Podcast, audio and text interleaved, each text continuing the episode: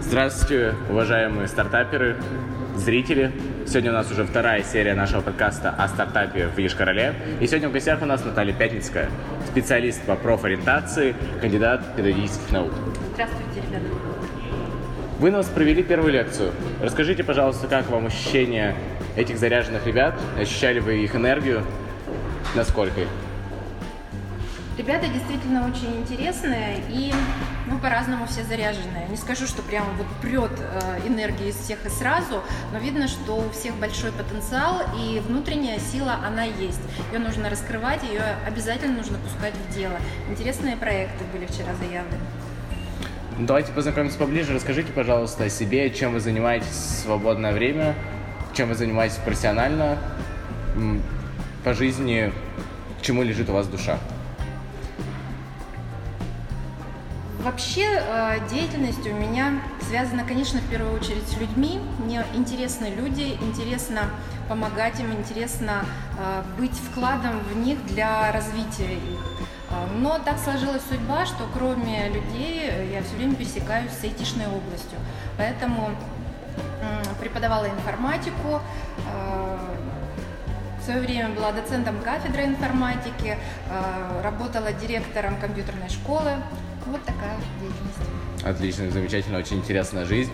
Расскажите, пожалуйста, о чем было первое занятие? Как ребят вы вливали в эту тему, как они формировались? Что им было интересно? На самом деле э, сложность, наверное, всех возрастов это понять, что я хочу на самом деле. Часто очень э, приходят какие-то из внешнего мира нам вызовы, и мы реагируем на них привычным способом или реактивным способом. И самое важное включить здесь осознанность. Когда тебе предлагают тот или иной выбор, нужно понять, а мне это близко, я хочу этим заниматься. И вот э, моя основная задача на вчерашнем занятии была помочь ребятам сориентироваться, а что же они хотят.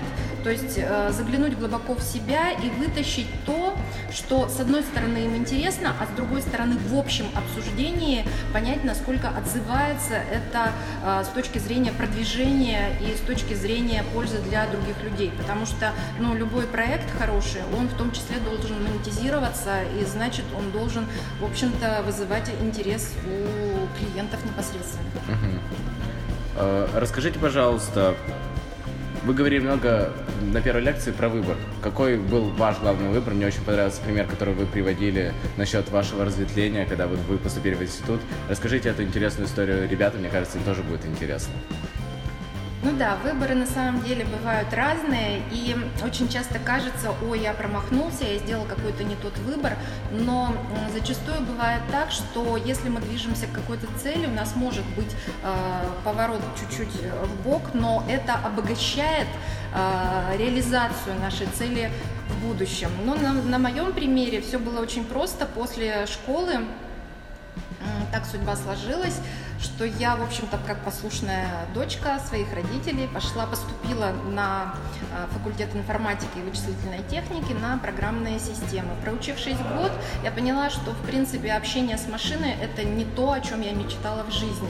Мне, мне важны, нужны люди. Вот. И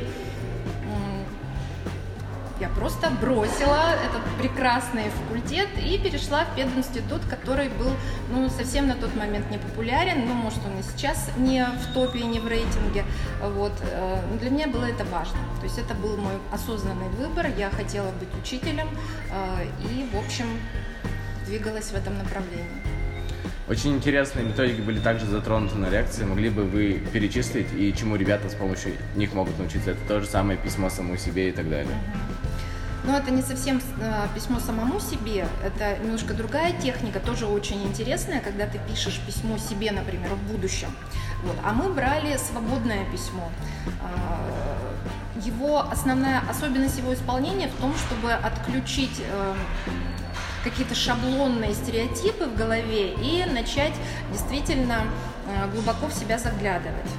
Ну не знаю, насколько нужно раскрывать секреты прямо как это делается, но это действительно штука, которая поможет вам высвободить внутреннюю энергию и э, самое главное увидеть, какая идея вас зажигает, потому что для э, достижения цели очень важна мотивация. Нет внутренней мотивации, вы ничего не сделаете. Какие бы сверхусилия воли вы туда не прикладывали. А чтобы созрела внутренняя мотивация, нужно понять, что я хочу на самом деле. И вот это свободное письмо, когда ты задаешь вопрос себе, что я хочу, что для меня главное, и пишешь в свободном потоке. Вот. А потом, э, набрав ну, каких-то образов кучку, обобщаешь, что более э, ценное из этого может выйти. И вот так вот э, в свободном потоке периодически себя нужно направлять. Возможно, из этого родится какой-то действительно интересный проект. Вот. Еще мы использовали технику, технику э, люблю, могу, польза. Вот. Э, три столбца, все очень просто в табличке. Что я люблю? Это то, что, ну, прям приходит на ум. Я люблю поспать, я, я люблю поесть, я люблю в компьютерные игры поиграть.